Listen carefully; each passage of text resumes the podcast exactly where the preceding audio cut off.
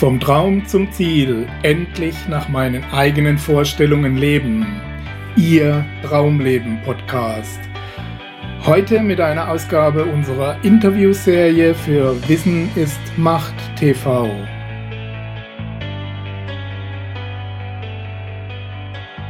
Ja, herzlich willkommen, liebe Zuschauer, zu einer neuen Ausgabe unserer Interviewserie. Heute aus Finsterrot in der Nähe von Schwäbisch Hall. Wir sind zu Gast bei Michael Hoppe, dem Herausgeber der Zeitschrift Naturscheck. Und wir wollen uns heute mal darüber unterhalten, was es mit der Zeitschrift auf sich hat und äh, natürlich auch über die Themen, um die es dabei geht.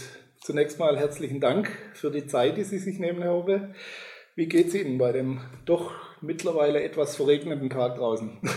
Ja, mir geht's gut, weil wir fahren morgen früh in Urlaub. Also da kann man wahrscheinlich ein paar Tage nochmal in die Sonne. Und wir waren ja, das war bis jetzt ja ein sehr schöner Sommer. Das, äh, es gibt schlimmere Ausgangspunkte, ja, das ist genau, richtig. Äh, das Thema bei uns auf der Plattform heißt Vom Traum zum Ziel. Wie schafft man ein Leben nach den eigenen Vorstellungen? Ähm, kann man das bei Ihnen sagen, dass Sie Ihren Weg gefunden haben? Das ist eine gute Frage. Also ich habe früher auch ganz stark nach an Wege geglaubt, habe geglaubt, mhm. dass das Leben linear irgendwo in eine Richtung geht. Heute denke ich, dass man immer wieder neu beginnt. Das ist meine Erkenntnis, die ich heute habe. Dass man immer wieder an einem Punkt ankommt, wo sich vielleicht ganz neue Wege zeigen. Die sehen mhm. vielleicht dann auf den ersten Blick nicht geradeaus irgendwo aus, sondern die gehen dann vielleicht in eine ganz andere Richtung. Also ich bin sicher auf meinem Weg, habe gewisse Dinge verwirklichen können, die ich mir früher vielleicht nicht erträumt hätte oder wie auch immer, aber es war nie linear. Also ich hatte nie einen Ausgangspunkt, wo ich gesagt habe, von hier aus geht es in diese Richtung. Das war bei mir nie der Fall. Wo kommen Sie in, in Kurzform her, aus welcher beruflichen Ecke? Auch das ist natürlich lustig, weil ich habe irgendwann mal äh, Abitur gemacht. Ich wollte eigentlich, ganz früher wollte ich eigentlich Fußballprofi werden, hatte dann einen schweren Unfall mit 17, ja. ging alles in eine ganz andere Richtung, habe dann Abitur gemacht. Ich weiß es noch wie heute, dass ich damals beim Abitur äh, dieses Buch hat man damals noch bekommen, wo es alle Berufe, die es so gibt, ah, ja, aufgeführt genau, ja. waren. Und ich habe das komplette Buch durchgearbeitet und es war nichts dabei, wo ich gesagt habe, das wäre jetzt wirklich mein Leben. Hm. Und ich habe dann später auch gemerkt, dass ich die Tätigkeiten, die ich zum Teil heute ausübe oder ausgeübt habe, eigentlich fast immer so ein bisschen selbst erfinden musste. Das heißt, die gab es draußen auf dem Markt gar nicht. Die haben sich irgendwie ergeben durch Kontakt mit anderen Menschen, aber es war nicht dieses lineare, wie manche wissen, ich möchte einmal diese und jene Tätigkeit. Für mich ging es eigentlich früher von Anfang an. Ich wusste, ich möchte schreiben, das war eine Sache. Mhm. Und ja, aber ich habe damals, sagte schon ein guter Freund damals in der Schulzeit zu mir, wie willst du etwas schreiben, über etwas schreiben, wenn du gar keine Lebenserfahrung hast? Und dann habe ich wahrscheinlich erstmal Lebenserfahrung Erfahrung gesammelt, damit man was drüber schreiben kann. Ja. Ja. gut, manche beschränken sich auf die theoretischen Erfahrungen. Ja, genau, oder schreiben Romane. Und schreiben Romane, genau, das genau. ist der zweite Weg. Nein, das ist ja immerhin schon mal ein Hinweis, wenn man weiß, was man gerne tut, ist das ja. zumindest mal schon ein Hinweis, in welche Richtung die Reise gehen könnte oder schränkt zumindest mal das ähm, Feld ein, in dem man tätig werden kann. Ja, ja. Ja, womit wir eigentlich auch schon beim Thema sind. Sie sind mittlerweile Herausgeber der Zeitschrift Naturcheck. Mhm. Was das bedeutet, kommen wir gleich noch drauf. Ich möchte zunächst mal auf den Zusatz eingehen, auf den Slogan dahinter. Ein äh, Magazin für ein neues ökologisches Bewusstsein, für ganzheitliches Denken und die Zukunftsgesellschaft. Äh, das müssen wir uns ein bisschen aufdröseln ja. und mal schrittweise uns dem annähern. Ich äh, möchte beginnen bei dem Thema ganzheitliche, äh, bei dem Thema ökologisches Bewusstsein. Was ist darunter zu verstehen und was kann so eine Zeitschrift dabei bewirken?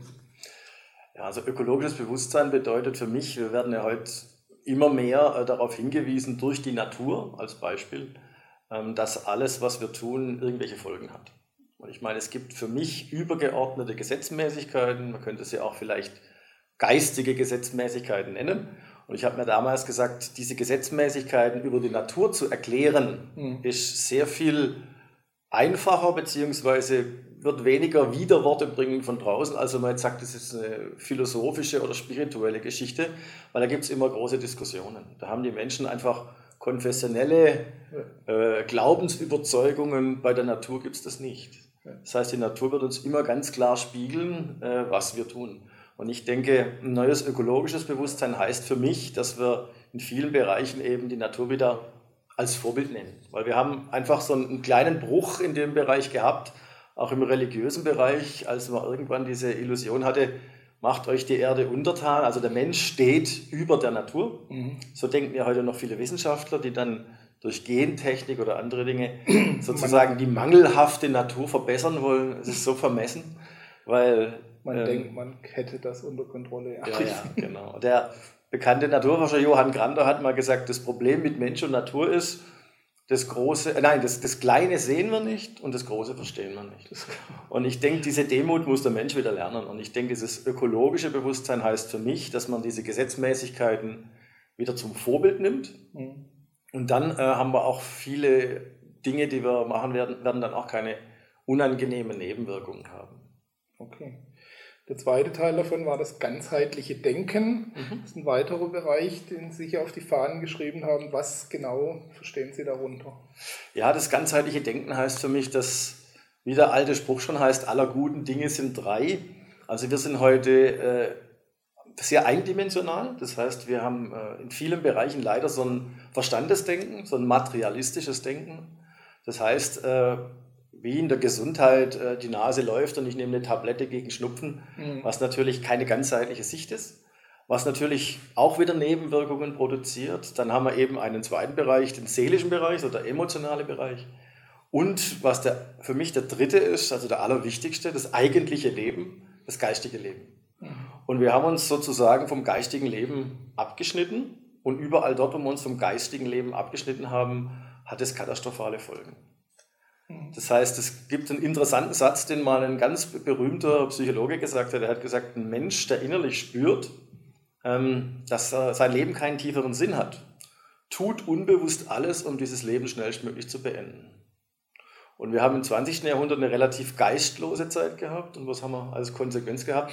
Am Ende hatten wir mal irgendwann 10.000 Kilo TNT pro Kopf der Bevölkerung. Also es war schon eine, eine Zeit, wo die Menschheit in eine Art Selbstvernichtung ging. Ich glaube, das ändert sich heute. Wir haben zwar es noch. Ist, sagen wir mal ja, so, es ist noch nicht geändert. Ja. Nein, also global, also es wird sich auch niemals im Kollektiv ändern. Das heißt, Bewusstwerdung ist immer ein individueller Prozess. Mhm. Und je mehr Menschen das individuell schaffen, desto, desto mehr Neues fließt in das Gesamte und zieht hoffentlich dann die Masse mit. Mhm. Führt vom Einzelnen dann in den dritten Teil wahrscheinlich in die Zukunftsgesellschaft. Wie soll denn so eine aussehen? Ja, das ist auch wieder eine sehr gute Frage. wie wird die Zukunft aussehen? Also, erstens wie, wie mal. soll sie ja, und wie wird sie? Ja, ja. Also, wie sie, wie sie soll, ist klar, der Mensch sollte normalerweise in sich erkennen, mhm. dass er eben ein dreidimensionales Wesen ist und er sollte die, ja, er sollte sozusagen in Harmonie mit seinen Mitmenschen und der Natur leben, da würde sich natürlich vieles ändern. Er muss eigentlich im Prinzip sein Ego überwinden, was für, die, für alle Menschen eigentlich der, der große Kampf im Leben ist. Das Leben draußen ist gar nicht das Problem, sondern der Kampf findet ja in uns selber statt. Mhm. Und für mich die Zukunftsgesellschaft hm, ist einfach eine viel natürlichere Gesellschaft. Also ich könnte, ich glaube nicht daran, dass alles noch ähm, technischer wird und so weiter. Das ist sicherlich sehr wichtig. Es gibt sehr viele Erleichterungen dadurch, aber ich glaube jetzt nicht an die Gesellschaft, wie sie uns oft. Es gibt ja zwei Formen. Es gibt ja einfach die amerikanische Hollywood-Variante, das heißt Apokalypse. Wir werden uns also gegenseitig alle ausrotten. Oder es gibt eben die Variante, dass die Menschen nach und nach zu einem anderen Bewusstsein erwachen und vielleicht sogar den Schaden wieder aufräumen, den sie angerichtet haben. Der dritte wäre natürlich noch eine, die wir nicht kennen. Und da lassen wir uns mal überraschen, was das noch ja, bereitet. Bleibt uns in den meisten Fällen nicht viel anderes. Ein Stück weit können wir auch immer Einfluss nehmen, klar. Ja. Aber es gibt auch noch so gefühlte ein paar Millionen andere Einflüsse, die natürlich auch noch mitwirken. Ja. Ähm, in diesem Zusammenhang habe ich gesehen bei Ihrer Vision auf der Website, dass mhm. von einem freiwilligen Naturzins die Rede ist. Was ist damit gemeint?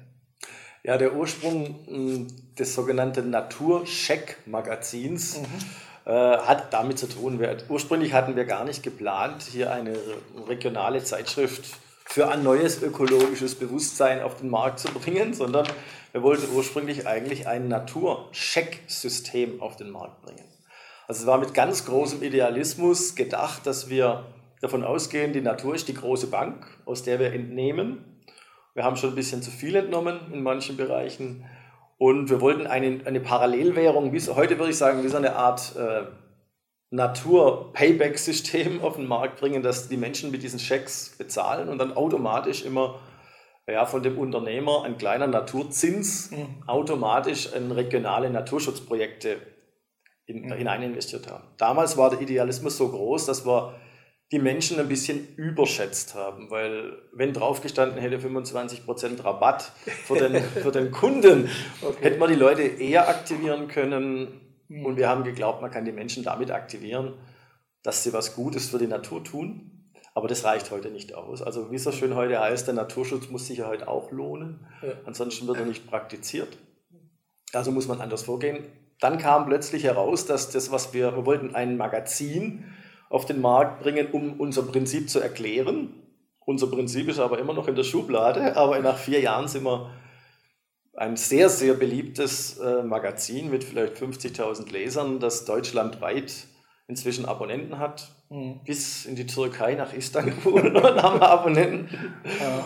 Und äh, so kam eben Naturzins. Also wir hatten eben Naturchecks, ja. Äh, wo ein kleiner Naturzins automatisch an regionale Projekte geht. Mhm.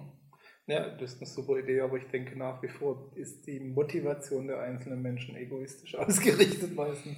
Also auch, was bringt es mir unterm Strich? Ja. Die Frage beschäftigt die meisten doch auch noch. Ja, aber vielleicht kann man ja auch Impulse setzen, dass es auch das Ziel von Egoismus sein könnte, seine ja. Welt zu erhalten. Das ist ja auch ein egoistischer Ansatz, ja. weiter auf diesem Planeten leben zu wollen, anstatt ihm zugrunde zu richten. ich, ich denke, grundsätzlich ist das, äh, nutzt das jeden langfristig, äh, ja. diese, dieses, diese Art zu denken. Äh, die Frage ist nur, ob sich die Menschen auch langfristig ausrichten und mittelfristig oder eher kurzfristigen Impulsen ja. folgen. Und da heißt das manchmal Verlust, weil eigentlich ist die Bewegung in der Natur oder alles, was wir produzieren oder bauen, schadet ja zunächst mal oder greift in die Natur ein, zumindest. Ne? Vieles, ja. also ganz vermeiden lässt sich es wahrscheinlich nicht, es sei denn, wir verzichten auf uns selbst.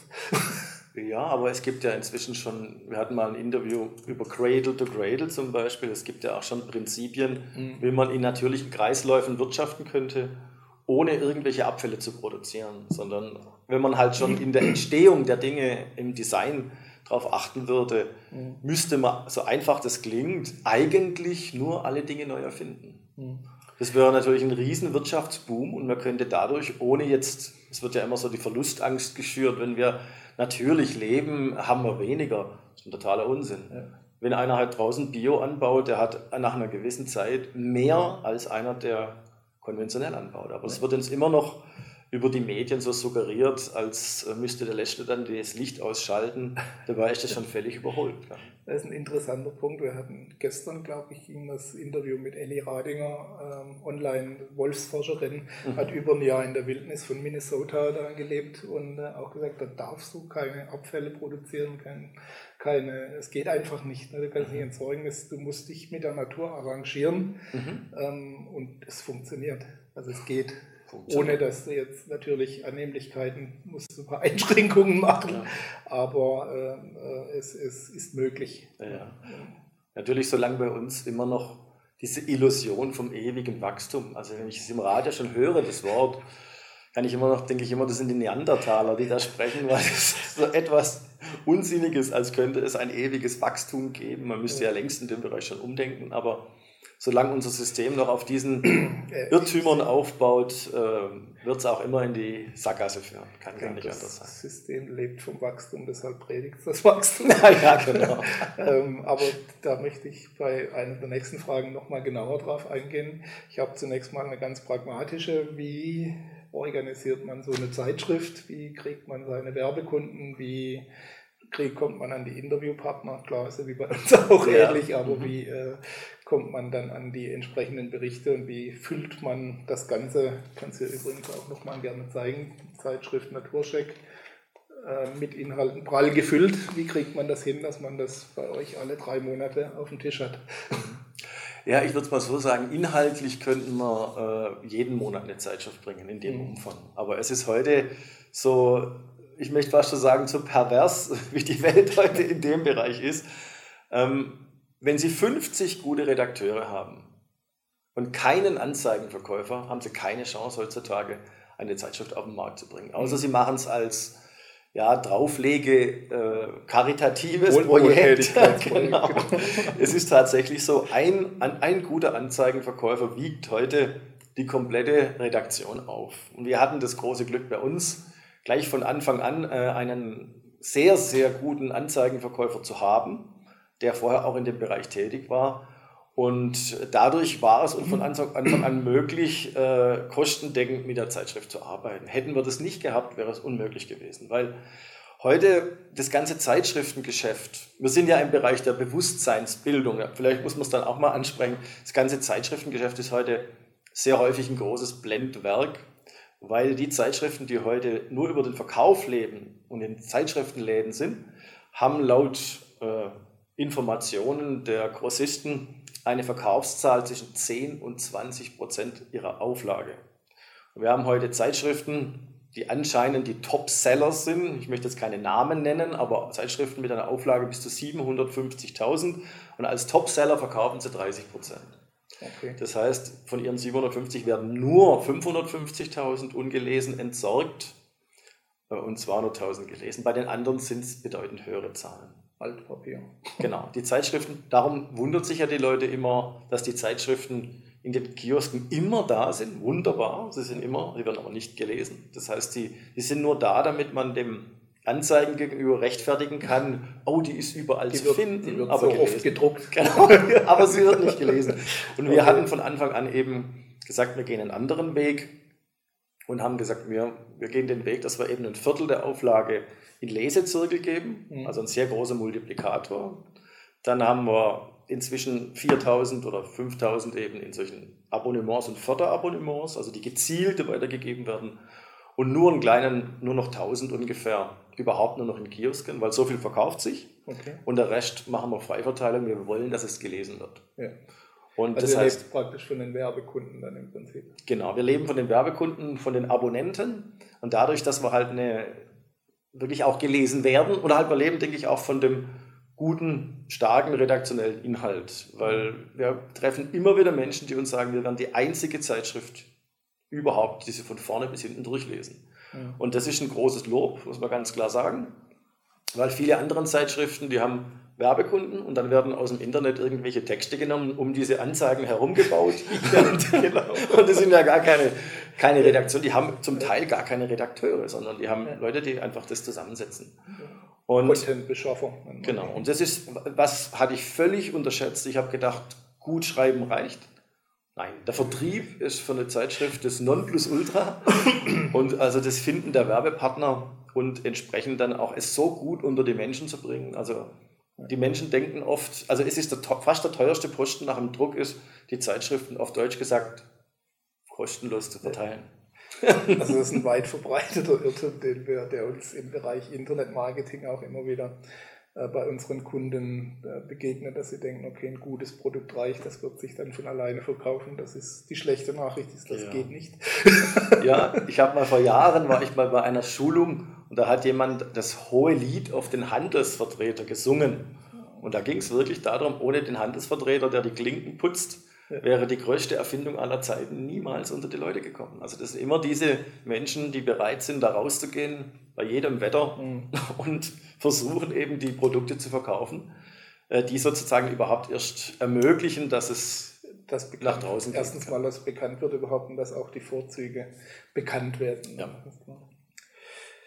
Gut, äh, möchte ein bisschen auf die Themen der Zeitschrift. Das ist natürlich ein großes Spielfeld, wenn es um Natur ja. geht oder auch natürliche Gesellschaftsformen. Mhm. Ähm, ich möchte zwei, drei Schwerpunkte einfach mal rausgreifen, sonst könnten wir uns hier wahrscheinlich einen ganzen Tag unterhalten ja. über die anderen Sachen. Aber äh, ich denke mal, die großen, die großen Bereiche sollten wir uns ein bisschen drüber unterhalten. Zum einen ist natürlich das, äh, was uns auch beschäftigt, zweitwichtigste oder erstwichtigste Sache der Welt, das liebe Geld ne, mhm. und das Geldsystem. Wir hatten es vorhin schon, schon angedeutet. Ähm, warum muss sich dort was ändern? Was ist so schlecht am jetzigen? Weil wir zumindest hier, zumindest doch ordentlich davon leben. Manche besser, manche ein bisschen schlechter, aber alle so, dass man überleben kann. Warum muss man das ändern? Ja gut, ich denke, das ist heute, das ist ja das Thema Ganzheitlichkeit. Also wir haben im Prinzip ja kaum einen Lebensbereich, der ganzheitlich ist. Und das, mhm. das Geldsystem, das wir heute haben, ist ja auf dem alten Prinzip, auf dem alten Prinzip aufgebaut, das ja vom Grundprinzip her eine gute Idee war, also ein Tauschsystem zu haben, ein Gegenwert für etwas. Nur es ist halt alles heute irgendwo auf eine gewisse Art und Weise belastet. Ich meine, es gibt ja immer diese alte, das alte schöne Beispiel, hätte man bei Jesus Christus, glaube ich, einen Cent mit 5% Zinsen auf seinen Namen angelegt, hätte man im 16. Jahrhundert schon eine Goldkugel gehabt der Größe der Erde. Und das heißt also, ein System grundsätzlich, das auf Zins und Zinseszins aufgebaut ist, kann gar nicht funktionieren. Dann ist das, hat die Natur äh, als Vorbild natürlich auch die Fülle, aber auch den, die Vergänglichkeit. Das heißt, es wird auf einem Baum werden nie unendlich viele Bäume, äh, Äpfel wachsen, sondern okay. die zerfallen irgendwann wieder. Unser Geld soll aber wertstabil sein, anstatt dass es jedes Jahr vielleicht wieder an Wert verliert. Da gibt es ja unterschiedliche Gesichtspunkte, wenn man das vielleicht umsetzen kann. Mhm.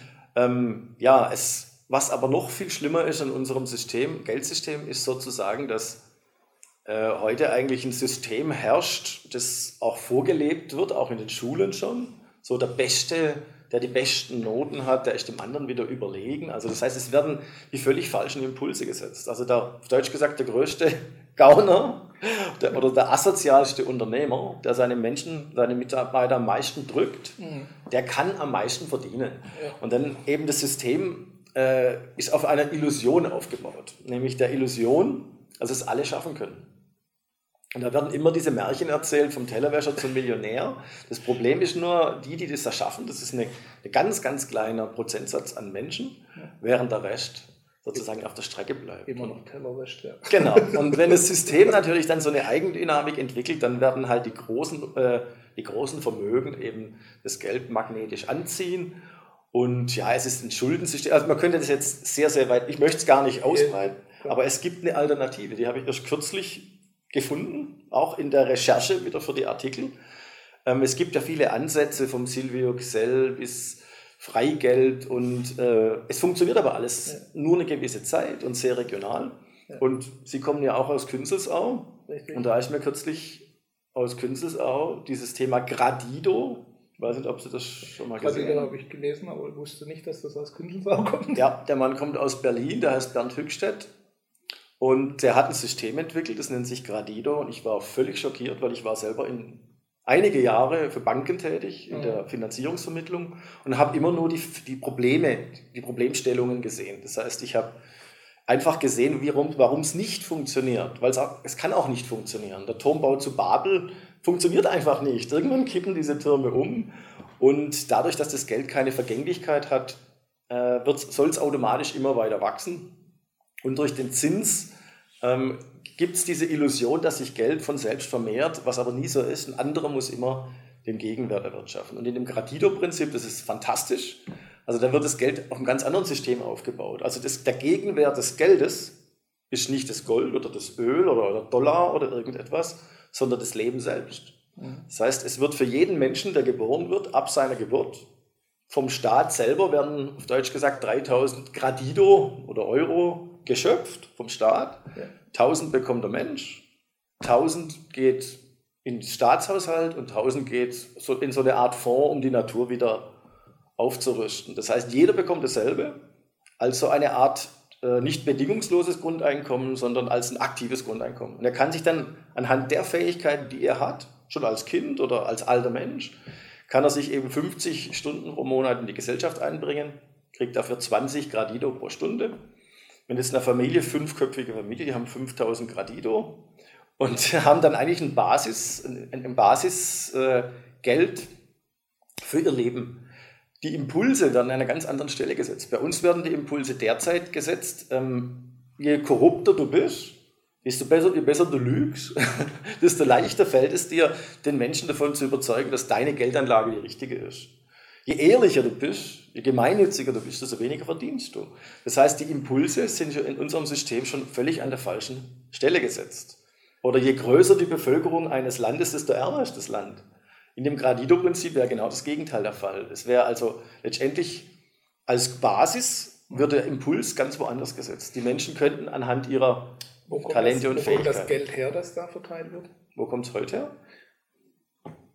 Wird ja auch nur erfunden. Der größte Teil heute ist Funny Money, sagen die Amerikaner. Genau. Also das Geld, das gar nicht da ist, schon richtig. Genau, also heute wird der Geld eigentlich durch Schulden geschöpft. Mhm. Das heißt, in dem Moment, wo sie nichts auf dem Konto haben, nehmen aber 1000 runter, entsteht ein Minus. Die Natur kennt kein Minus. Das heißt, die Natur kennt keine minus 1000 äh, Dinger auf dem Baum. Äh, das Geld wird genauso geschöpft, wie es heute auch geschöpft wird. Aber eben nicht in Schuldgeld, dass da eben einer dann einen Gegenwert bringen muss, wie heute. Weil warum haben wir heute diese riesen Schuldgelder? Das im Prinzip ist das, was, was der Staat oder die ganzen Menschen zusammengefasst an Schulden haben oder jedes Jahr an Schulden abtragen müssen, ist genau das, wo die kleine Elite an Reiche genau zum gleichen Betrag immer reicher wird. Also heute ist auch genug da, es ist ja. nur ungleich verteilt. Ja. Und was der, bei dem Gradido noch der Unterschied ist, das Geld verliert jedes Jahr 50 Prozent an Wert. So wie in der Natur auch. Das heißt, ich kann also nur meinen, den Wert meines Geldes erhalten, wenn ich es zum Beispiel zinslos an andere Menschen verleihe. Dann verliert es in dem Sinne nicht an Wert oder indem ich es investiere. Invest oder investiere. Heute wird es auf einen großen Haufen gelegt und entzieht ja. dem System draußen die Substanz. Ja, ja also ich kann das nachvollziehen. Ich stimme mhm. dem zumindest teilweise zu. Mhm. Ich denke, große Sachen erfordern großes Horten. also, dass auch große Summen investiert werden können, müssen größere Summen auch in, in weniger Händen sein, Banken ja. oder ähnliches, ja. was immer das System hergibt, mhm. ähm, damit es auch gesteuert werden kann. Und es ist ebenfalls eine logische Folge, dass Geld äh, eigentlich nicht der wichtige Teil ist, sondern mhm. äh, ob ich über Ressourcen verfüge, die ich verkaufen kann oder Dinge, Ideen mhm. oder sonst was, die ich verkaufen kann, ja. weil dann immer in diese Richtung das Geld fließt und die anderen, die es kaufen müssen, von denen mhm. fließt es immer weg. Das ist ein natürlicher ja. Prozess, der sich auch mhm. in einem anderen System nicht ändern würde. Was tatsächlich aber ist, ist dieser Zinseszinseffekt, der mhm. natürlich gegen die arbeitet, die finanzieren müssen oder denen es heutzutage immer leichter gemacht wird, natürlich auch Konsumschulden zu machen, also mhm. äh, sprich irgendwas zu kaufen, was ich mir eigentlich gar nicht leisten kann ja. und dann jahrelang dafür zu bezahlen, bis es mhm. zu viel wird.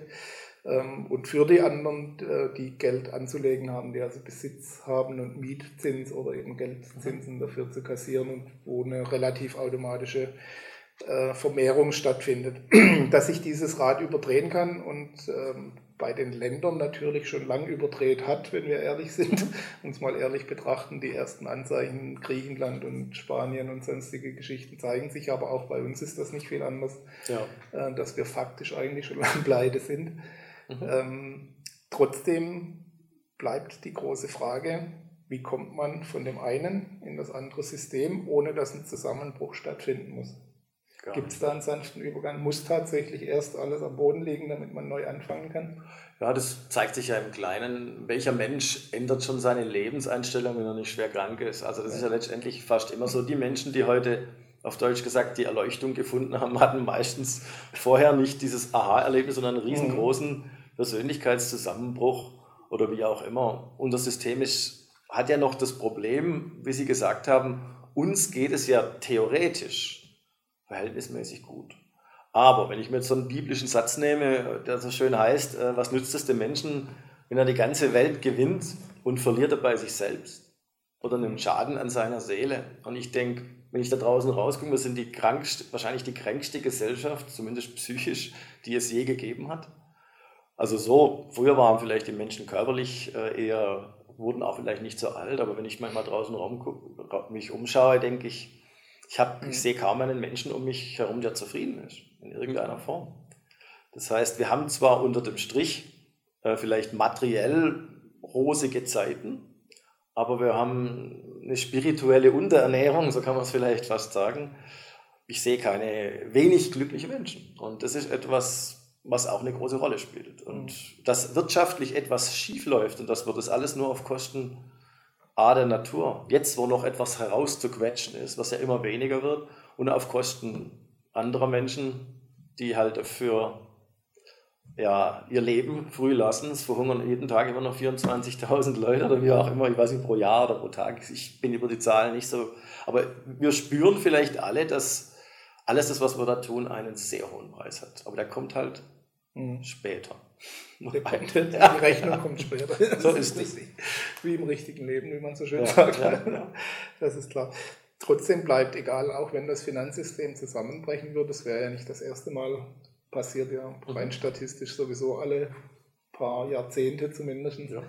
Ähm, trotzdem bleiben die Strukturen zunächst mal. Also es gibt welche, die halten diese Zügel, diesen Geldfluss zu sich in Händen und es gibt welche, bei denen die sind einfach ja. für die Umsetzung da, die müssen den Gegenwert schaffen, wie sie sagen.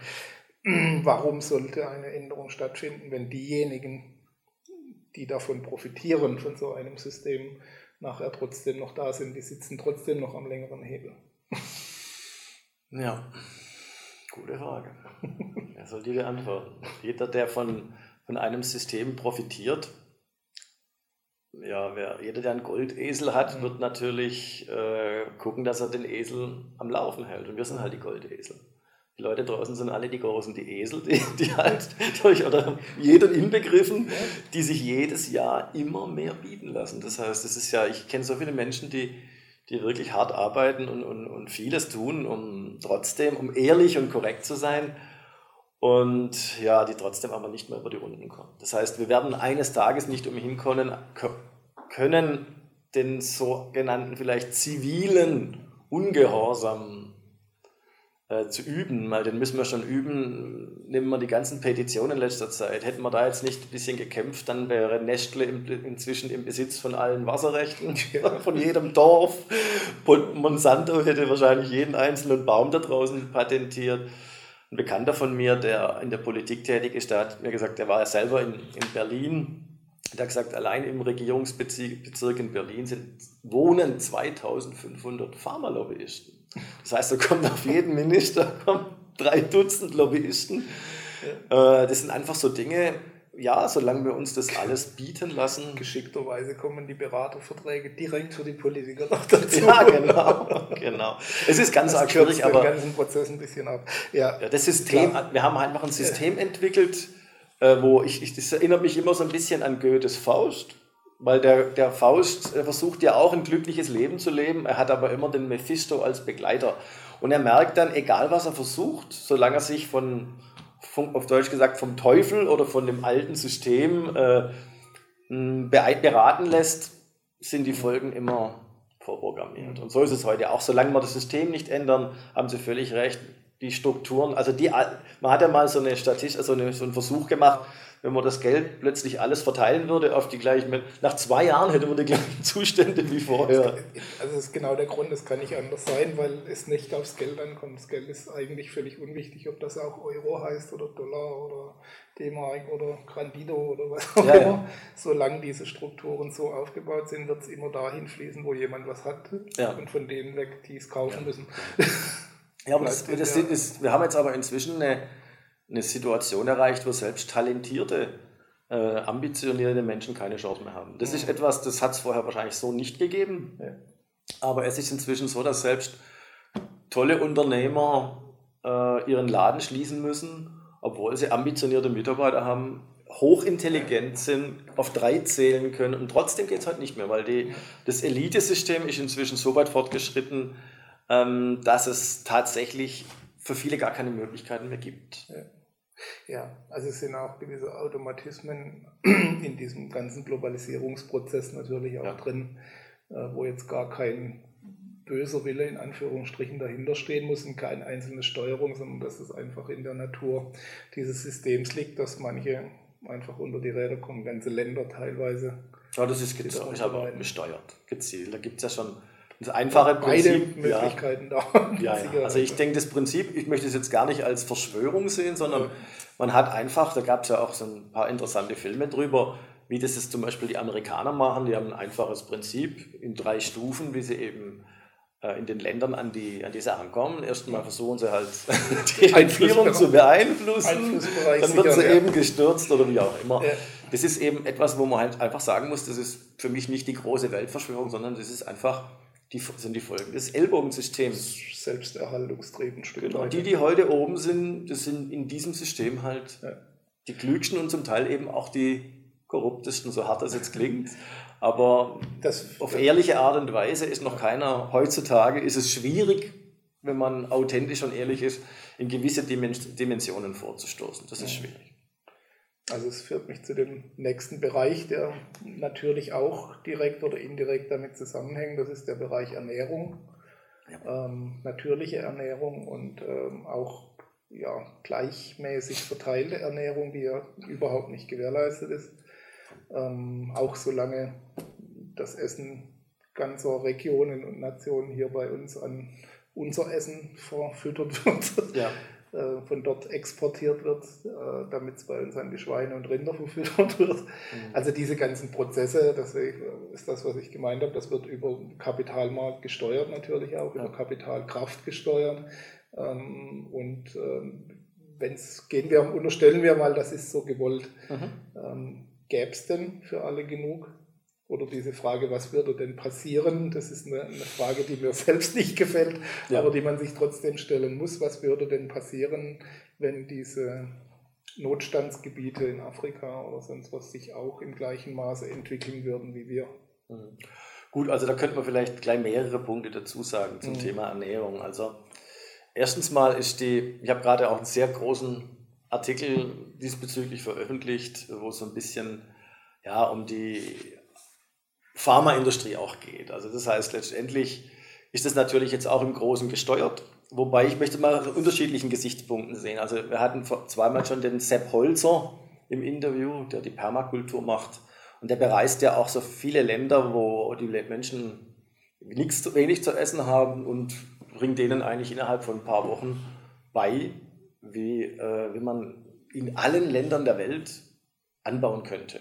Mhm. Selbst in der Wüste. Man könnte heute durch spezielle Art von Mikroorganismen, spezielle Erden, könnte man auch in der Wüste unter dem Strich äh, Nahrung produzieren. Mhm. Und er sagt immer, was für ihn schockierend ist.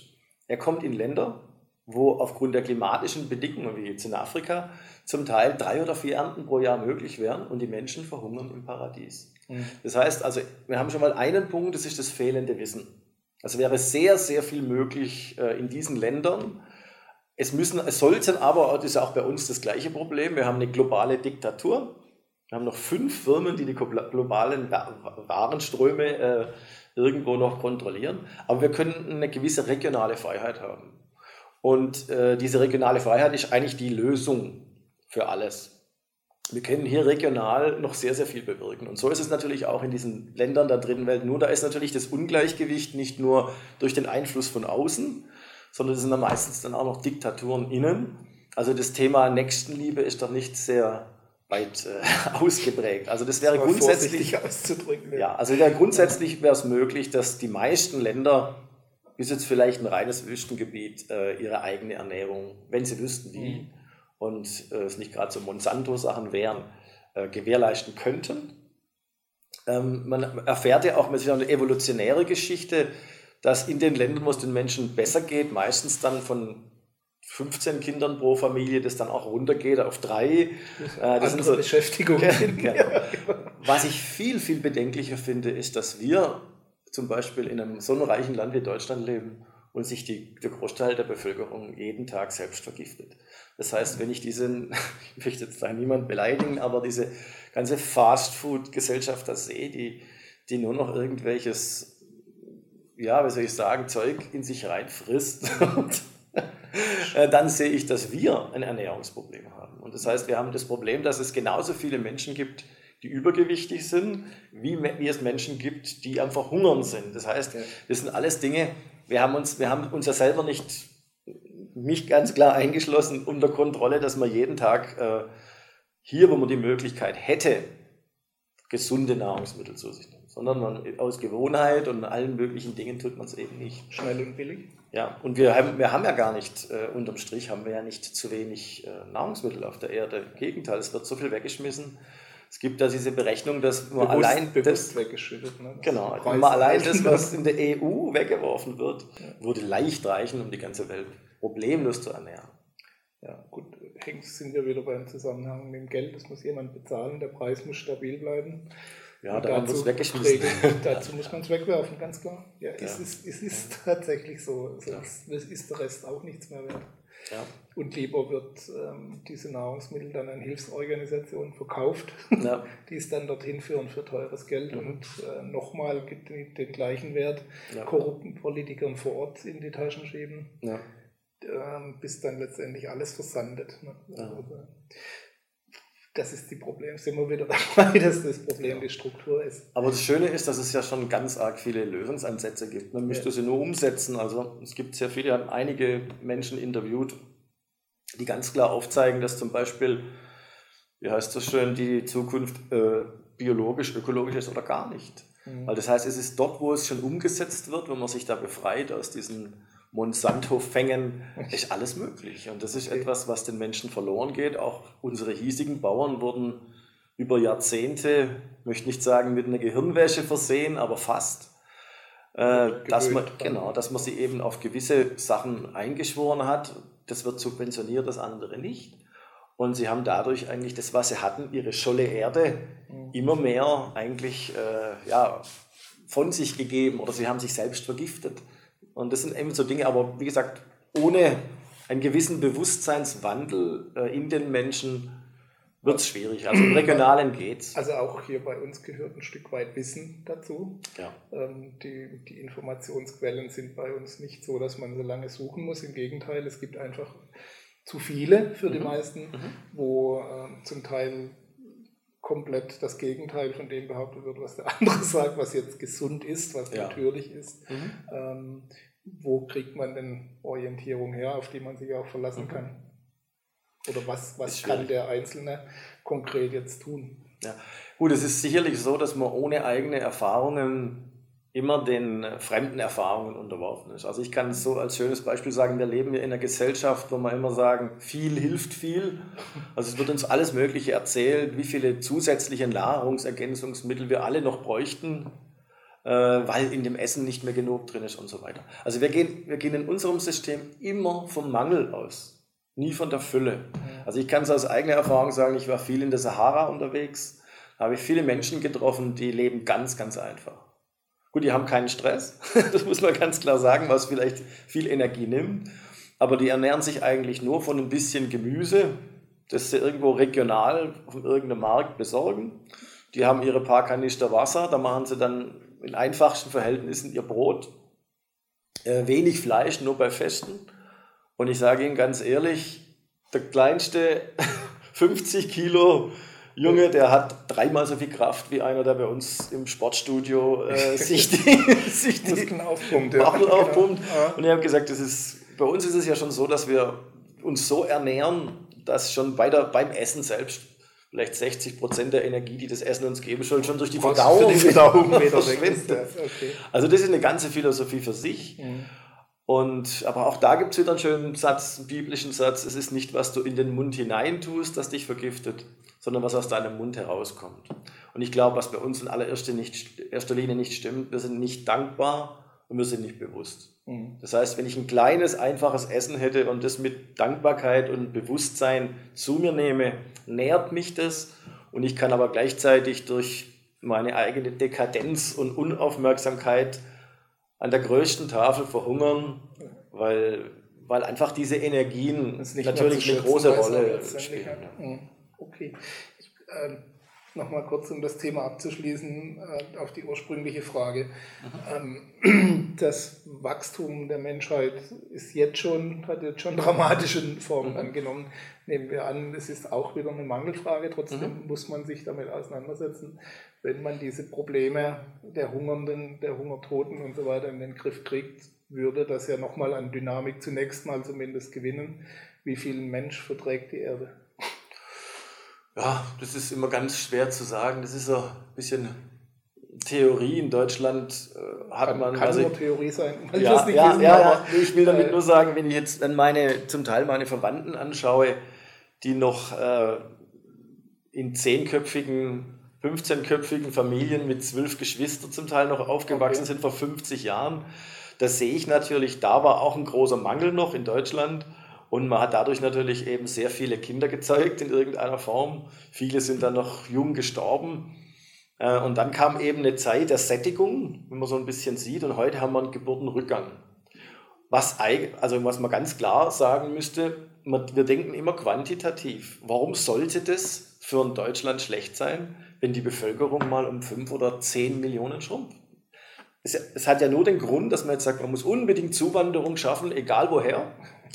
Nur um das quantitativ aufzufüllen, damit es irgendwelche Leute gibt, die eine Rentenkasse einzahlen, um, um einer Illusion, äh, nämlich dieser Rente, als würde die tatsächlich äh, über das finanziert werden müssen, äh, wieder einen Ausgleich zu schaffen. Es ist hier, wo es schon mal möglich wäre, ich glaube, ein Land, das einen gewissen Zustand erreicht hat, wird automatisch dann wahrscheinlich auch weniger Bevölkerung haben, weil man eben evolutionär, da ist es eben so, wenn es einer Spezies ja, wenn eine Spezies einen gewissen Bereich erreicht hat und ja keine natürlichen Feinde mehr hat, so viel, muss sie eben auch nicht in dieser Quantität auftreten. Mhm. Aber ich denke, äh, wenn man diese sieben Milliarden Menschen, die wir heute auf der Erde sind, die könnte man wahrscheinlich auf Hawaii oder so auf, ein, auf eine Insel setzen. Also wir haben unglaublich viel Platz. Selbst in Deutschland, wenn Sie durch Deutschland fahren, wenn das Land anders verteilt wäre und so, sehe ich da überhaupt keine Enge. Die einzige Enge, die ich sehe, das sind Städte. Ich bin kein Stadtmensch und ich könnte mir nie vorstellen, mit 20 Millionen anderen Menschen auf 50 Quadratmeter in der Stadt zu leben. Ich denke, die Weite ist da auf der ganzen Welt. Also ich glaube schon, dass es Lebensraum für, für doppelt so viele Menschen wahrscheinlich locker gäbe. Die Frage ist, welchen Lebensraum nimmt man anderen schöpfen damit wieder weg? Das ist die andere Frage, die, und der, da ist schon einiges eingeschränkt. Ja, aber das, die Frage ist halt, wie lebt wo, man dann wo, dort? Wo nicht mehr neben dem Menschen geduldet sind oder nicht mehr lebensfähig sind daneben. Ja. ja, sicher. Also die Frage ist eben, so wie wir momentan arbeiten, dann werden sich eher die Wüsten ausbreiten. Das liegt halt an unserer Lebensform. Die werden immer größer. Man könnte aber auch gleichzeitig durch gibt es ja so Geschichten wie zum Beispiel diese Terra Preta, wenn Sie das kennen. Man könnte auch mit so einer speziellen Form von, ja, ähm, man kann eigentlich Böden wieder selbst erschaffen. Man könnte den, den umwandelnden Prozess, könnte man mhm. ohne weiteres einleiten. Man müsste die Impulse anders setzen. Wenn wir jetzt heute in der Politik sagen würden, ab jetzt werden nur noch Projekte und Dinge subventioniert, die der Natur förderlich sind und die die Regeneration bringen. Wird ja nicht gemacht. Wir, haben halt, wir sind halt der größte Autoexporteur der Welt. Da muss da, die S-Klasse muss weiter 15 Liter schlucken, weil der Staat an jedem Liter Treibstoff äh, einen Euro verdient. Und ohne diese Einnahmen gäbe es dann auch keine Renten. Also es ist der gordische Knoten. Mhm. Und dieser gordische Knoten ist in dem Sinne kaum zu entwirren. Ja, irgendwann wird er vielleicht durchgehauen oder wir wissen es noch nicht. es bleibt spannend, definitiv. ich möchte noch auf den dritten großen Bereich eingehen, die Spiritualität mhm. ähm, der Menschen, hat man auch schon angedeutet. Also letztendlich ist ja alles ineinander verzahnt und ver, äh, äh, verbreitet. Äh, in einem Artikel habe hab ich gelesen mit dem Titel Der Mensch und seine Transformationsreise. Und sie schreiben darin, der Verstandesmensch wird aussterben, weil er es eben nicht schafft, in Einklang mit dieser Natur zu leben. Ähm, was kann der Verstand dafür, dass er das nicht schafft? Ja, der Verstand grundsätzlich ist natürlich, äh, der kann natürlich für nichts etwas. Er ist, er ist ja im Prinzip nur ein Werkzeug. Mhm. Das heißt, äh, das ist ja auch schon die biblische Geschichte von der Vertreibung aus dem Paradies. Ich meine, wenn ich mir das Bild einfach vorstelle, der Mensch lebt auf einem Planeten, wie der paradiesische Zustände bietet, also alles, was er braucht bringt ihm die Natur, er muss im Prinzip selbst gar nichts tun. Außer er, er, muss nur begreifen, was kann man davon verwenden, was darf man essen, was ist mir jetzt wieder nicht zuträglich. Er könnte in Harmonie mit dieser Natur leben, aber etwas in ihm treibt ihn dazu, immer wieder über seine eigenen Grenzen hinauszugehen. Das ist auf der einen Seite natürlich was ganz Wichtiges, weil wir wollen uns ja auch weiterentwickeln. Die Frage ist nur, auf welche Stimmen hören wir. Und der Verstand ist eben ein erdgebundenes Etwas, das an unseren Körper gebunden ist. Das heißt, es, er kann über irdische Dinge hinaus nichts verstehen. Darum ist der Verstand des Menschen, wenn man es genauso will, ich sage es mal ganz hart, ein Gehirnkrüppel, der nur einen Teil seiner Fähigkeiten nutzt. Und das sind eben die Verstandesfähigkeiten. Die sind auch sehr, sehr wichtig, die brauchen wir hier draußen auch. Aber das ist wie ein Auto, das keinen Fahrer hat. Das heißt, das, was darüber ist, das Geistige, das sollte im Prinzip, also der geistige Mensch, sollte im Prinzip durch seine höhere Verbindung diesen Körper und den Verstand nutzen, um hier unten sinnvoll auf dieser Erde auch vielleicht in Harmonie mit der Natur, ohne das jetzt zu verklären und sagen, die Natur ist das große Vorbild. Die Natur hat auch ihre harten, brutalen Seiten, da frisst auch jeder jeden. Klar, die eine Art aber, von der anderen. Ja, aber sie, sie, sie zeigt uns etwas, sie zeigt uns gewisse Kreisläufe, man kann daraus etwas lernen. Ich bin auch überzeugt, dass es Naturwesen gibt, die der frühere Mensch gesehen hat. Der hat sie dann halt eben Götter genannt. Und es waren eben höhere, wesenhafte Formen, die ihn eine Zeit lang geführt haben. Mhm. Und ja, der Verstandesmensch ist eben für mich jemand, in dem das Geistige schläft. Und da gehört er, da ist er in guter Gesellschaft, weil das ist fast bei der gesamten Menschheit so. Also das heißt, es gibt sehr wenige Menschen, die wirklich, ich möchte mal sagen, geistig so weit reif und erwacht sind, dass sie jetzt wirklich über dem Verstand stehen. Die meisten glauben selbst, dieser Verstand zu sein. Und das ist eine, das klingt sehr hart. Also in der heutigen Zeit ist es ja sehr häufig so, dass die Menschen immer mehr erkennen, dass äh, viele Probleme, die wir uns durch unser Denken und unsere Art zu denken geschaffen haben, durch Denken nicht zu lösen sind. Also ein bekannter Quantenphysiker hat mal gesagt, das wahre Leben findet nur in der Lücke zwischen den Gedanken statt. Der Rest ist Illusion, weil unser Denken ist völlig konditioniert. Das heißt, wir kriegen schon als Kinder eine gewisse Lebensform vorgelebt durch die Gesellschaft, durch unsere Ahnen, durch alles, was uns umgibt dass wir wahrscheinlich im ganzen Leben nicht einmal eine freie Entscheidung treffen. Mhm. Alles ist im Prinzip konditioniert. gewagte Theorie, ja. dass es gar keine freie ist. Ja, selbstverständlich ist es Genau, wenn ich jetzt sage, Sinne, ich entscheide jetzt ja. frei über etwas, ich sage mal ein schönes Beispiel, mhm. wie zum Beispiel die, die Düfte unser, unser Leben beeinflussen, wir kriegen es gar nicht mit. Es gibt heute Autofirmen, die gleichzeitig äh, Kinderwägen produzieren. Und die beduften die Kinderwägen mit demselben Duft, wo später die Innenausstattung des Autos beduftet wird. Das Kind, Kleinkind, gewöhnt sich an diesen Duft. Mit 18 geht er in ein Autohaus, hockt sich ins Auto rein und sagt, oh, das ist mein Auto. Und er denkt, er hätte das selbst entschieden. Hat er aber nicht, weil diese, diese Gerüche, die da zum Teil sind, ich habe einen Bekannten, dem hat man angeboten, diese Geruchsmaschinen zu vertreiben in Deutschland, die heute in Supermärkten und in Autohäusern eingesetzt werden, mhm. wo gewisse Düfte kaufstimulierend Duft- und, Klang, Duft und Klangmanagement genau, werden die hinausgegeben mhm. wir werden manipuliert. Oder nehmen wir ein schönes Beispiel, interessante Sendung äh, habe ich kürzlich mal gesehen, da wurden äh, Wirtschaftsmanager und renommierte, renommierte Psychologen saßen zusammen, haben überlegt, wie man Kleinkinder durch Manipulation schon auf gewisse Produkte so einschwören kann, dass sie lieber barfuß gehen, als eine andere Marke zu tragen, als, ich möchte den Namen nicht sagen, ja. die vier Buchstaben. Und da habe ich gedacht, das muss man sich mal vorstellen, was für ein Prinzip. Das ist für mich so dieses luziferische Prinzip. Also da ist jetzt ein, ein kleines Kind, das für sich noch nicht selbst entscheiden kann. Das wird durch Manipulation und Konditionierung auf ein Produkt eingeschworen. Es hat eigentlich fast nachher gar keine Chance mehr. Das merken ja die Eltern heute dass gegen diese ganzen farbkodierten Geschmacksverstärker-Zeug, die in irgendwelchen amerikanischen kann Stellen Fast-Food-Dinger drin sind. Selbst was machst, was naturbelassenes ja. ist. Ist für die, für die Eltern, mehr, die haben kaum eine Chance, weil das wird draußen durch Konditionierung auf dieses Handy, da werden Systeme eingesetzt, dass man dann ausgegrenzt ist in der Gruppe und so weiter.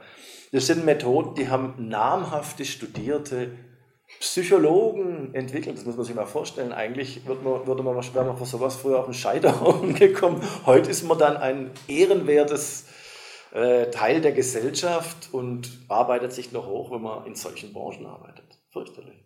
Ja.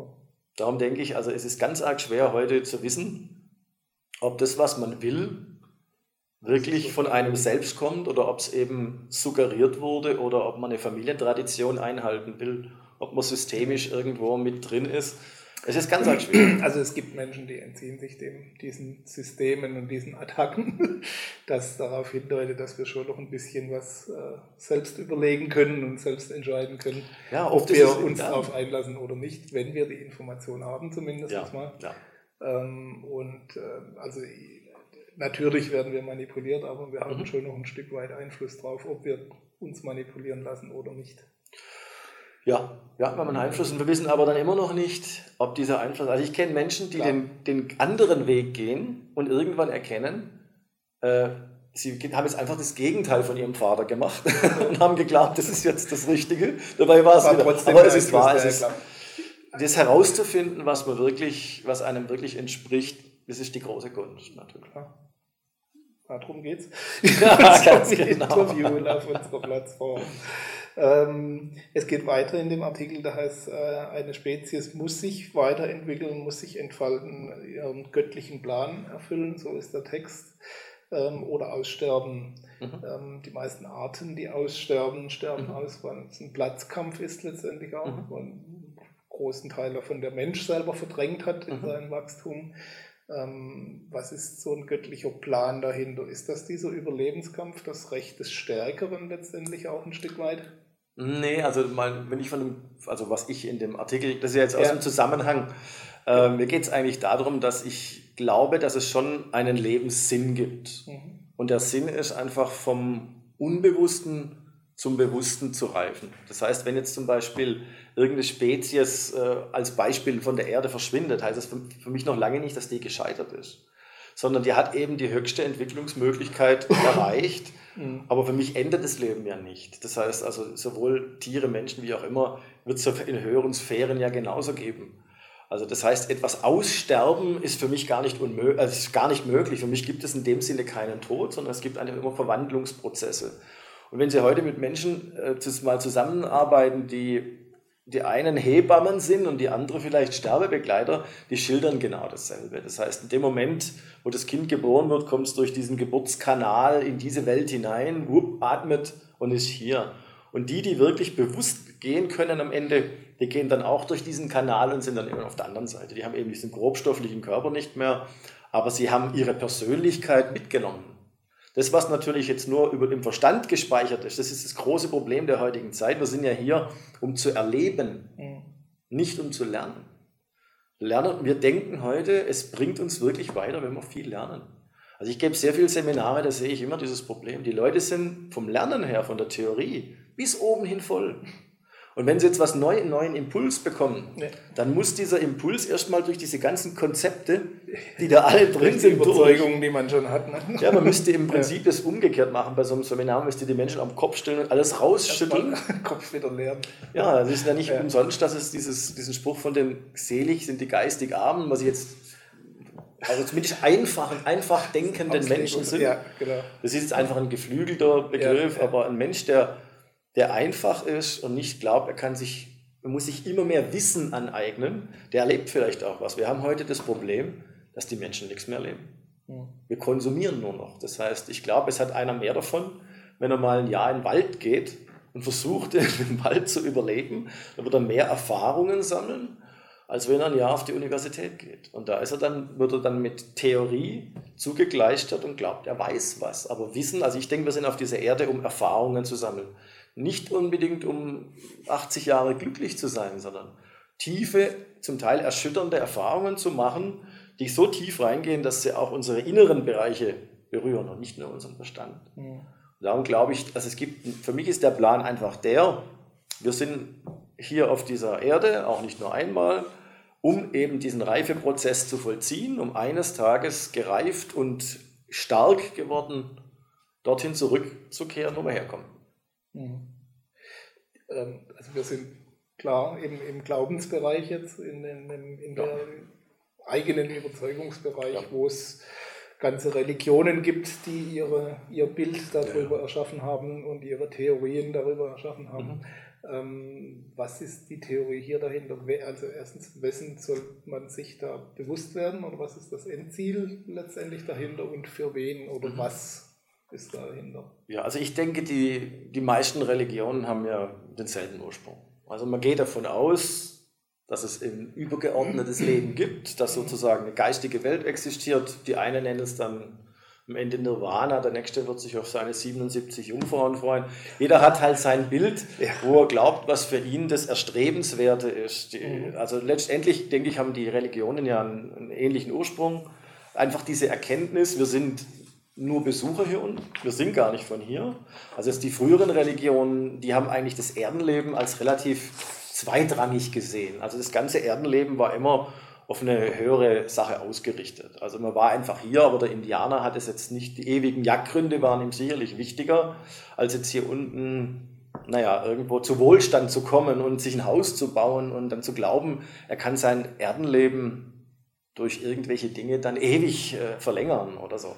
Das heißt also, ich habe jetzt keine, keine Grundreligion, sondern ich glaube auch nicht, dass eine Konfession uns weiterbringt. Im Gegenteil, sie ist halt sehr, sehr begrenzt. Jede Konfession äh, hat halt eben das Problem, dass sie wieder glaubt, besser zu sein als eine andere Konfession. Das ist für mich alles irrelevant. Ich glaube heute nicht mehr an Konkurrenz und an all diese Dinge, sondern jeder Mensch hat irgendwie recht. Ich merke das immer mehr, dass wenn ich mit Menschen diskutiere und ich diskutiere dann nicht mehr, sondern ich höre einfach zu, merke ich, jeder Mensch hat aus seiner Warte teilweise recht. Dieses, das zu glauben, ich weiß mehr als die andere, das ist, darum heißt es ja, wenn man einen gewissen äh, Bereich erreicht hat, kommt eigentlich, sollte eigentlich dann die Demut kommen, wo man erkennt, dass man eigentlich gar nichts weiß. Weil der am Stammtisch, der weiß alles, der ist der beste Bundestrainer, der ist der beste Politiker, der kann alles erklären, ja. weil einfach der Horizont oft auch wirklich begrenzt ist. Der stößt auch wirklich an die Grenzen seines Horizonts. Und ein Mensch, der sich sehr weiterentwickelt, der merkt plötzlich, der Horizont wird weiter ja, und er merkt, wie klein er eigentlich ist. Mhm. Also ich denke, ich kann dazu nur sagen, ich habe jetzt keine spezielle Konfession, bin aber überzeugt, dass es eine Urkraft gibt, die ist aber für mich kein bärtiger alter Mann, sondern ich, ich sage es einfach mal als Beispiel. Ich denke, wir müssten auch in der Spiritualität eine ganz neue Form von Demut lernen, weil ich habe dann manchmal Leute, die erzählen mir, ah, wenn sie eine Reiki-Behandlung machen, da steht der Erzengel Gabriel daneben. Da denke ich immer, um Himmels Willen, wir sind ja noch nicht einmal richtig Menschen und jetzt haben wir schon die Erzengel, die neben uns stehen. Das sind so Dinge, wo ich denke, hm, da hat man eben das Göttliche oder diese Bilder so herabgezerrt und vermenschlicht, mhm. so nach dem Motto, äh, Gott ist ein Mörder oder lässt Flugzeuge abstürzen, als müsste sich ein Gott an dieser Welt beteiligen. Also meiner Ansicht nach ist er nicht in dieser Welt, sondern er hat eine, er hat eine Welt erschaffen, wenn man das als Göttliche sieht oder das höhere Prinzip, hat eine Welt erschaffen, in der wir uns jetzt hier tummeln können. Die hat voll, vollkommene Gesetzmäßigkeit die sind ganz einfach. Gesetz der Wechselwirkung, was ich tue, fällt auf mich zurück. Es gibt ein Gesetz der Schwere, das heißt, das, was eben durchgeistigter ist, steigt nach oben, das Gröbere geht eben nach unten. Es gibt eine Anziehung der Gleichart. Die Gleicharten werden sich immer finden. Und diese drei Gesetzmäßigkeiten, weise verwendet, könnten uns eigentlich in dem Sinne helfen, hier ein, ein gutes Leben zu führen. Und eben, wir dürfen die, die Erlebnisse nicht scheuen. Wir sollten aus dem Konsumieren raus, anstatt, ne, ich sage es immer so, anstatt uns ähm, jeder in seiner Hütte eine Kochshow anzugucken, sollten wir uns lieber zum Kochen zusammentreffen. Da erleben wir was und so konsumieren wir nur. Mhm. Und ich denke, das ist es. Also wie gesagt, Passivität ist ein Gesellschaftsproblem hauptsächlich auch in der westlichen Welt dann ja. geworden, auch wahrscheinlich auch ein Stück weit antrainiert. Ja, ich habe kürzlich ein, hatte ich ein Interview mit dem Dr. Tambe, der ist der asiatische Nobelpreisträger für Medizin, also der ist ein Ayurveda-Arzt, der hat gesagt, der hat es sehr schön gesagt, meiner Ansicht nach, er hat gesagt, wir haben so viele Dinge im Leben entwickelt, in der modernen Welt, die unser Leben erleichtern sollen. Und wir merken damit gar nicht, dabei gar nicht, dass wir damit unser Leben verkürzen. Weil auf Deutsch gesagt, das, was wir an Zeit einsparen, indem wir eben aus der Mikrowelle unsere Tiefkühlpizza essen, weil wir uns die Mühe fürs Kochen nicht machen. Um die Zeit werden wir auch unser Leben verkürzen. Das heißt, das ist etwas, erinnert mich immer so an, den, an die Geschichte von dem kleinen Prinz. Die wurde ja auch schon vor dem Zweiten Weltkrieg geschrieben. Da gibt es dieses wunderschöne Bild, wo der kleine Prinz auf die Erde kommt und trifft einen Handelsvertreter. Der verkauft Pillen, dass man nichts mehr trinken muss. Und der kleine Prinz will dann wissen, ja, was bringt mir das? Ah ja, du sparst Zeit. Ja, und wie? Ich spare Zeit. Ja, wenn du die jeden Tag nimmst, die Pille, dann sparst du jeden Tag fünf Minuten, äh, weil du jetzt eben nicht trinken musst in der Zeit, sagt er. Zusammengerechnet sparst du in der Woche eine Stunde. Da sagt er zu ihm, wenn ich eine Stunde hätte, dann würde ich in aller Ruhe zum Brunnen gehen, würde das Wasser raushellen und würde das genüsslich trinken. Was habe ich denn jetzt gespart? Und das ist halt unsere äh, Verstandeswelt, dass wir glauben, wir müssen rational und effektiv funktionieren. Mhm.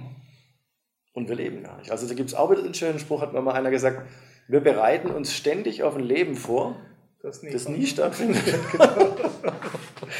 Okay, ähm, nochmal zum, zum praktischen Aspekt dahinter von diesem Transformationsprozess. Wie sollte der denn zumindest in der Theorie vor sich gehen?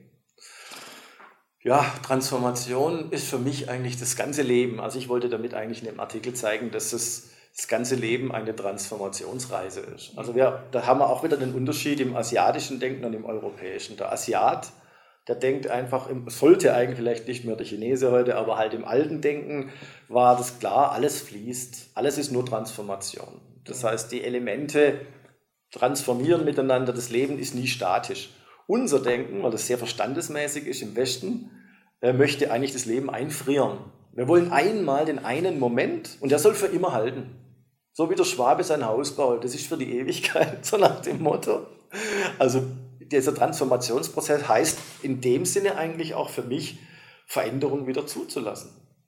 Und äh, ja, Transformation ist vor allem auch ein, ein Prozess, der durch Erleben kommt und nicht durch Lernen. Lernen ist natürlich sehr wichtig für gewisse Dinge des Lebens, aber manche Menschen, ja, die, die enden halt wieder Faust im Studierzimmer und irgendwann wollen sie sich dann umbringen, weil das Leben so sinnlos ist. Das ist wie heute im Internet stehe ich hier. Na, guck da rein. Genau. Ich bin so klug als wie zuvor. Das ja. ist wie heute oft im Internet, man sucht etwas. Oh, und dann hat man plötzlich 500 Millionen Antworten und ist schon zutiefst frustriert, weil man sagt, ich bin so dumm. Weil es gibt ja so viel. Und das ist eben einfach die Folge dann dieser Wissenssucht, die wir in einer gewissen Form haben. Und wir leben nicht. Also ich würde jedem Menschen empfehlen, mehr leben, aber ich kann es aus eigener Erfahrung sagen, ich war immer im Studierzimmer. Ich bin genau der faustische Mensch. Ich wollte gerade sagen, immer der Wissen kommt auch, nicht, kommt auch nicht durch Eingebungen ja, ja, ich habe mir für die zweite Hälfte meines Lebens auch vorgenommen, wieder mehr zu leben. Einfach ja. dieses Funktionieren in unserem System, um das alles, was man so tut, aufrecht zu erhalten, ist schon sehr, sehr, sehr ermüdend. Also wenn man nicht gerade betucht ist, wenn man mit allem, was man tut, immer auch gleichzeitig seine, sein Leben irgendwo finanzieren muss. Also ich kenne einige Menschen, die, deutsch gesagt, aus dem letzten Loch pfeifen. Menschen mit höchsten Talenten, die ja. aber im System fast untergehen. Ja. Ja, klar. Ich meine, das sind wir wieder beim Ursprungsthema am Anfang. Wenn man seine Talente und Fähigkeiten nicht einsetzen kann, auch verkaufen kann ein Stück weit, ja. hat das relativ wenig mit Einkommen zu tun. Ja, das ist richtig. Okay, abschließende Frage. In diesem Transformationsartikel steht auch noch, alles was geschieht, geschieht sowieso. Schicksalsschläge bringen uns wieder auf unseren Weg. Und es steht ebenfalls noch äh, drin, wir sind die Architekten unseres Schicksals. Das klingt zunächst mal widersprüchlich. Mhm. Folgen wir einem vorbestimmten Schicksal oder kreieren wir unseres? Ja gut, äh, das Kollektiv folgt schon, denke ich, einer gewissen Entwicklung. Mhm. Das ist eben das, die, die Ursachen, die man in der Masse setzt die werden halt irgendwann eintreten, ist halt leider so. Gell? Aber das Individuum selbst hat ja, wie Sie vorher gesagt haben, trotz vielfältiger Konditionierung hat man ja die Möglichkeit, sich sukzessive äh, herauszuziehen. Oder manche dann ganz radikal. Also das heißt, man kann, ja, man muss, man ist Architekt seines individuellen Schicksals. Das heißt aber noch lange nicht der Architekt der muss auch mit den Gegebenheiten umgehen. Also es ist ein gewisser ein Grundstück notwendig und er muss das Haus dann auch so bauen, dass es ja. funktioniert. Also das heißt, es ist, äh, die Möglichkeit besteht für jeden, an sich zu arbeiten. Nicht jeder wird da ein, was weiß ich, ein Traumschloss, ja. aber ein Haus sollte man schon bauen irgendwo. Das Leben sollte, sollte doch schon irgendwo einen, einen Sinn haben. Also zumindest sollte man ihn ja suchen. Ja. Ich finde es schlimmer, wenn dann die Menschen schon so aufwachsen, dass sie von Hartz IV bis übers Fernsehen bis gar nichts mit 20 schon ihr Leben an die Wand fahren und sagen, ah, bringt eh alles nichts. Ja. Und da denke ich, das ist sicherlich der definitiv falsche Ansatz. Ja. Da sind wir bei, beim Namen unserer Plattform Wissen ist Macht. Ich muss auch wissen, dass es was anderes gibt. Ja. Also dass wir die Perspektive einfach ein bisschen erweitert ja. die Jalousie ein bisschen öffnet zum Durchgucken. Ja. Okay. Was treibt Sie persönlich morgens aus dem Bett? Was ist Ihre Motivation? Gibt es ein großes Zielbild oder doch eher so Step by Step mittlerweile? Gutes große Zielbild meines Lebens, das ändert sich immer mal wieder. Also ich habe in, in, ganz jungen Jahren hm, gar keine Vision gehabt. Also ich war eher völlig desillusioniert als junger Mensch. Das war so die 80er Jahre. Wir haben so als, uns als die Endzeitgesellschaft ein bisschen gesehen. Was bringt eh alles nichts mehr? Wird eh bald alles Ja, genau.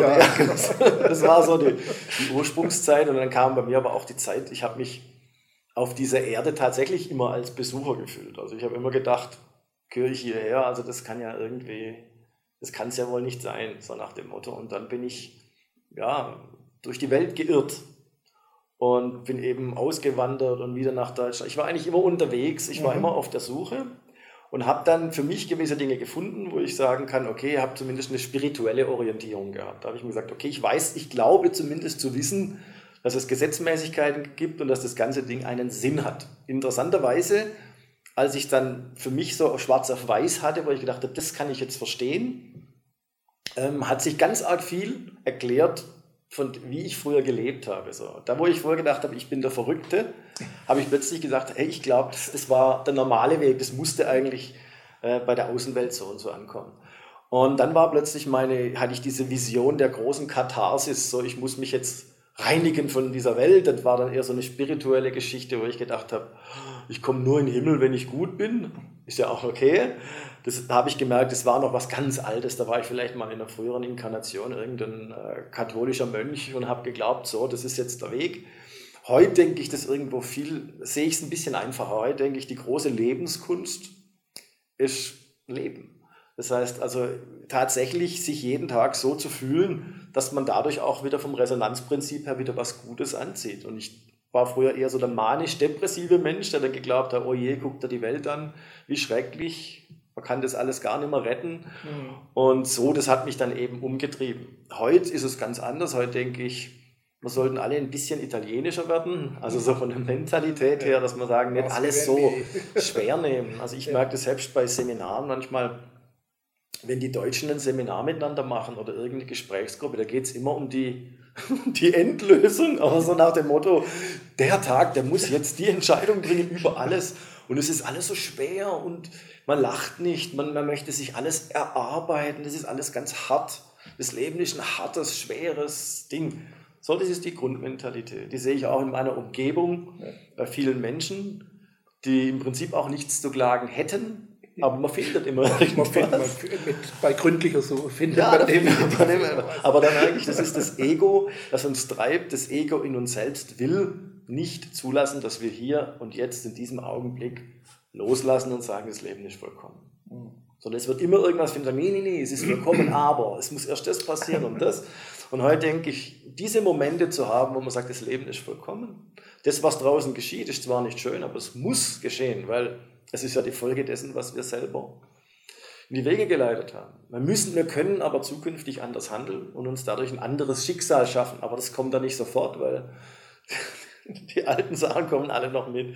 Also was mich antreibt heute ist, zu sagen, ich möchte, ja, ich möchte einfach mehr lernen, ja, diese, diese Momente so zu leben, dass ich weiß, dieser Augenblick jetzt ist perfekt. Okay. Gut, dann bleibt mir noch die Frage für unsere Zuschauer oder zumindest für alle, die noch auf der Suche sind nach mhm. ihrem Weg, nach ihrem Sinn mhm. letztendlich auch oder nach etwas, äh, das ihrem Leben Sinn geben könnte, mhm. wie auch immer. Ähm, wenn Sie nur einen Tipp geben dürften, wie würde der lauten? Einen Tipp für ein Buch oder für ein. Nein, für die, wie, was können die Menschen tun, um diesen Weg zu finden oder mhm. sich auf diesen Weg letztendlich auch zu begeben, ist ja dann der zweite Schritt. Hm. Dankbar sein für das, was sie schon haben. Sich daran orientieren. Einfach mal grundsätzlich immer dankbar sein für das, was wir schon haben. Okay. Vielen Dank. Da, da, dann wollte ich jetzt gerade, das war meine Pointe, wollte ich gerade sagen, dann bin ich jetzt mal dankbar für das Interview, das wir hier führen. äh, nein, ganz im Ernst bedanke mich für die vielen Inspirationen, für die Gedanken. Von den thematisch hätten wir sicher noch Stoff für einen weiteren Spielfilm, ja, den wir hier drehen könnten. Ähm, wo können denn die Zuschauer noch ein bisschen mehr über Sie und Ihre Arbeit erfahren? Gut, wir haben eine Internetseite naturscheck.de hm. und da sind zumindest die Zeitschriften auch immer kostenlos als PDF noch zu lesen. Da mhm. steht auch ein bisschen mehr und wenn die Leute noch mehr wissen wollen, müssen sie anrufen. Dann müssen wir anrufen. Telefonnummer findet man ebenfalls auf der Website, nehme ich an. äh, gut, dann gebe ich diesen Tipp mal so weiter. Surfen Sie vorbei, informieren Sie sich weiter. Sind spannende Themen drin, für jeden was dabei, mit Sicherheit. Ähm, auch über die großen Zusammenhänge, die wir hier versucht haben, zumindest mal anzukratzen. Mhm. Ähm, bedanke mich ganz herzlich für das Interview und die Zeit. Vielen Dank. Bedanke mich bei Ihnen für die Aufmerksamkeit, wünsche Ihnen alles Gute bei der Umsetzung. Viele Gedankenanregungen und leben und sind Sie dankbar. Auch das gebe ich weiter. Bis zum nächsten Interview, Ihr Gerd Ziegler.